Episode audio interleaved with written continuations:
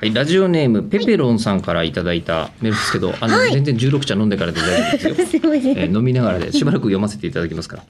えー吉田さん、えりこさん、こんばんは。こんばんは。はい、えー近年 AI アーティフィシャルインテリジェンスが急速に発達しておりさまざまな分野において革新が起こっています、えーその中で人々の間では AI が仕事を奪うなどとよく言われており実際にオックスフォード大学の調査で将来 AI にとって変わりなくなる職種が予測されています。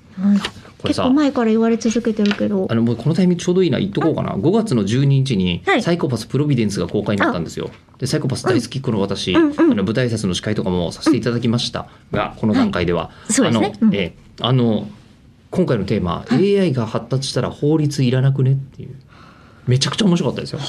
めちゃくちゃ面白かった。サイコパス。本当に。えー今までの好きな人は素晴らしいですけど、うん。全くあの見てなかなくてもう見られるし、これはいいよ。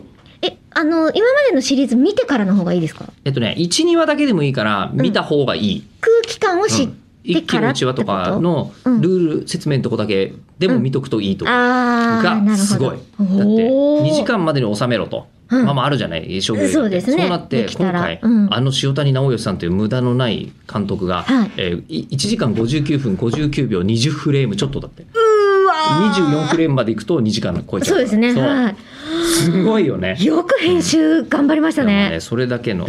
上から言っちゃった。えー。頑張りましたねだって。ね本当あと数フレームあったら違う展開になったって言ってましたけどねいやそうっすごいこと言うな、えーと思ってましたが、えーそこで質問なのですが、はい。えー将来的に声優業は AI にとって変わると思いますか？それともこの先は、えーもう声優業は残り続けると思いますか？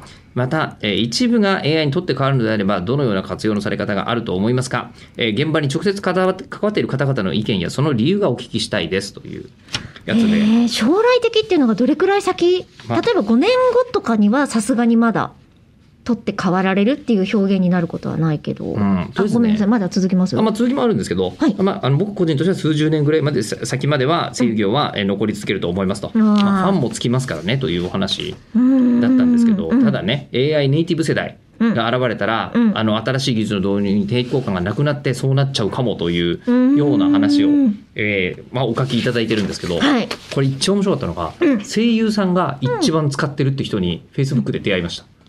うんどういうこと？どういうこと、ええ。が一番使ってる？うん、わざと自分がやるべきやつをこう AI に一回やってもらって、うん。あこんなんじゃダメじゃんって思うところが人間のできることっていうあそれはす話をしてて、ごいわかる。あこれはなんかあの排他す排他的な言い方する人よりも一番クリエイティブな声優さんだなっていうふうにつくづく思いましたね。